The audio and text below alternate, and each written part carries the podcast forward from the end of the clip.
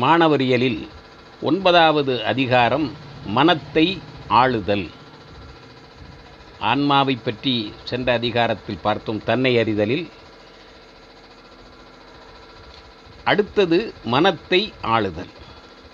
மனம் ஒரு விசித்திரமான ஒரு கருவி. மனம் முத்தொழில் செய்யும் மாபெரும் சக்தி. மனம் என்பது பெரும் சக்தி இல்லை மாபெரும் சக்திங்கிறார். எண்ணியதயத்து சென்று இருளருக்கும் எண்ணியதயத்து பொருள் என்னும் பொய்யா விளக்கம் இருளருக்கும் எண்ணியதயத்து சென்றுங்கிறார். இவன் என்ன நினைக்கிறானோ அதை செய்து முடிக்கக்கூடிய ஆற்றல் ஏவுகணை மூலமாக இங்கேருந்தே சந்திரனுக்கும் செவ்வாய்க்கும் போகிற மாதிரி மாபெரும் சக்தி மனம் நினைக்கும் தொழிலை நிதமும் செய்வது.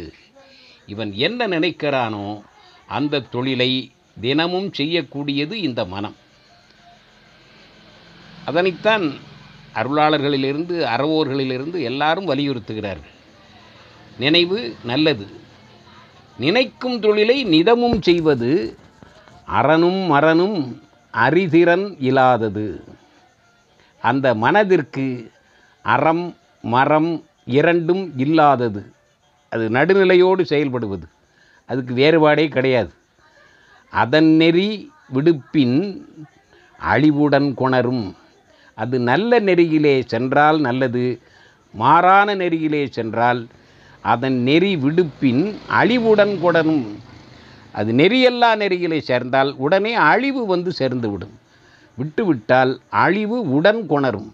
அந்த மனத்தை நல்வழிப்படுத்தாமல் தீய வழியிலே போனால் உடனே அழிவு வந்து சேர்ந்துவிடும். அதன் நெறி விடாது ஆளுக ஆளுதல் தன் கடன். இந்த மனம் என்பது நெறிப்படுத்தப்பட வேண்டும்.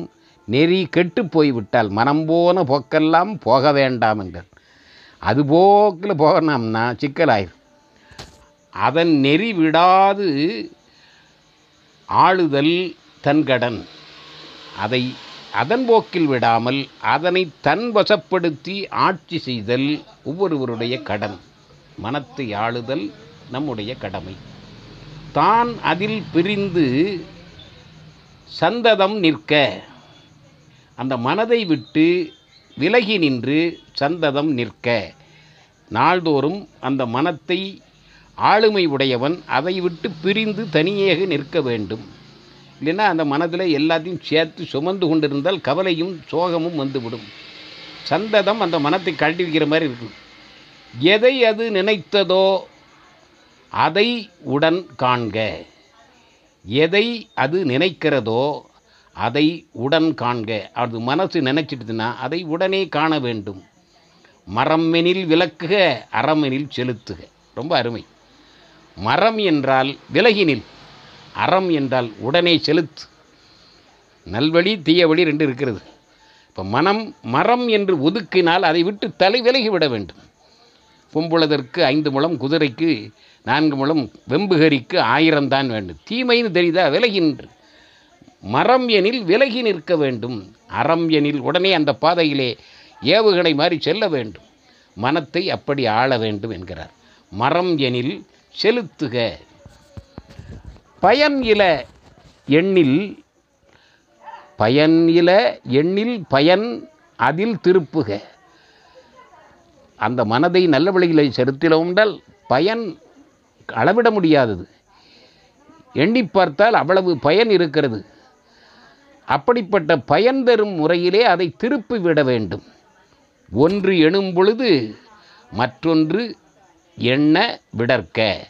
எதை நாம் கூர்மையாக சிந்திக்கிறோமோ அது சிந்திக்கும் பொழுதே வேற ஒன்றுக்கு நினைப்பு பெயரப்படாது. அப்போ அந்த கூர்மை பாழாகிவிடும் முனை மழுங்கிவிடும். ஒன்று எடும் பொழுது மற்றொன்று எண்ண விடற்க.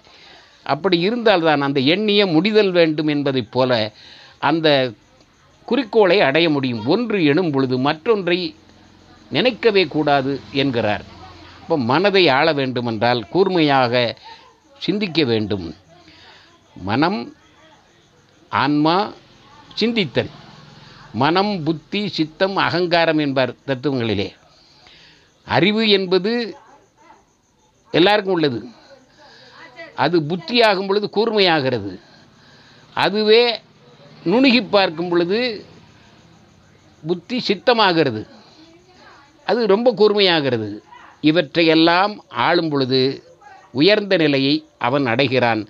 சித்தமலம் அறிவித்து சிவமாக்கி எனையாண்ட மனத்தை சித்த நிலைக்கு கொண்டு போய் அந்த சித்தத்தில் உள்ளதை நீக்கிவிட்டோம் என்றால் மனம் உயர்ந்த நிலையை அடைகிறது. அந்த மனத்தை ஆள வேண்டும். ஒன்று எண்ணும் பொழுது மற்றொன்றை எண்ணாமல் கூர்மையாக ஆழமாக சிந்தித்தோம் என்றால் உயர்ந்த நிலையை பெறலாம் என்பதை ஒன்பதாம் அதிகாரத்தில் வலியுறுத்தி சொல்லுகிறார் பாபு சிதம்பரனார்.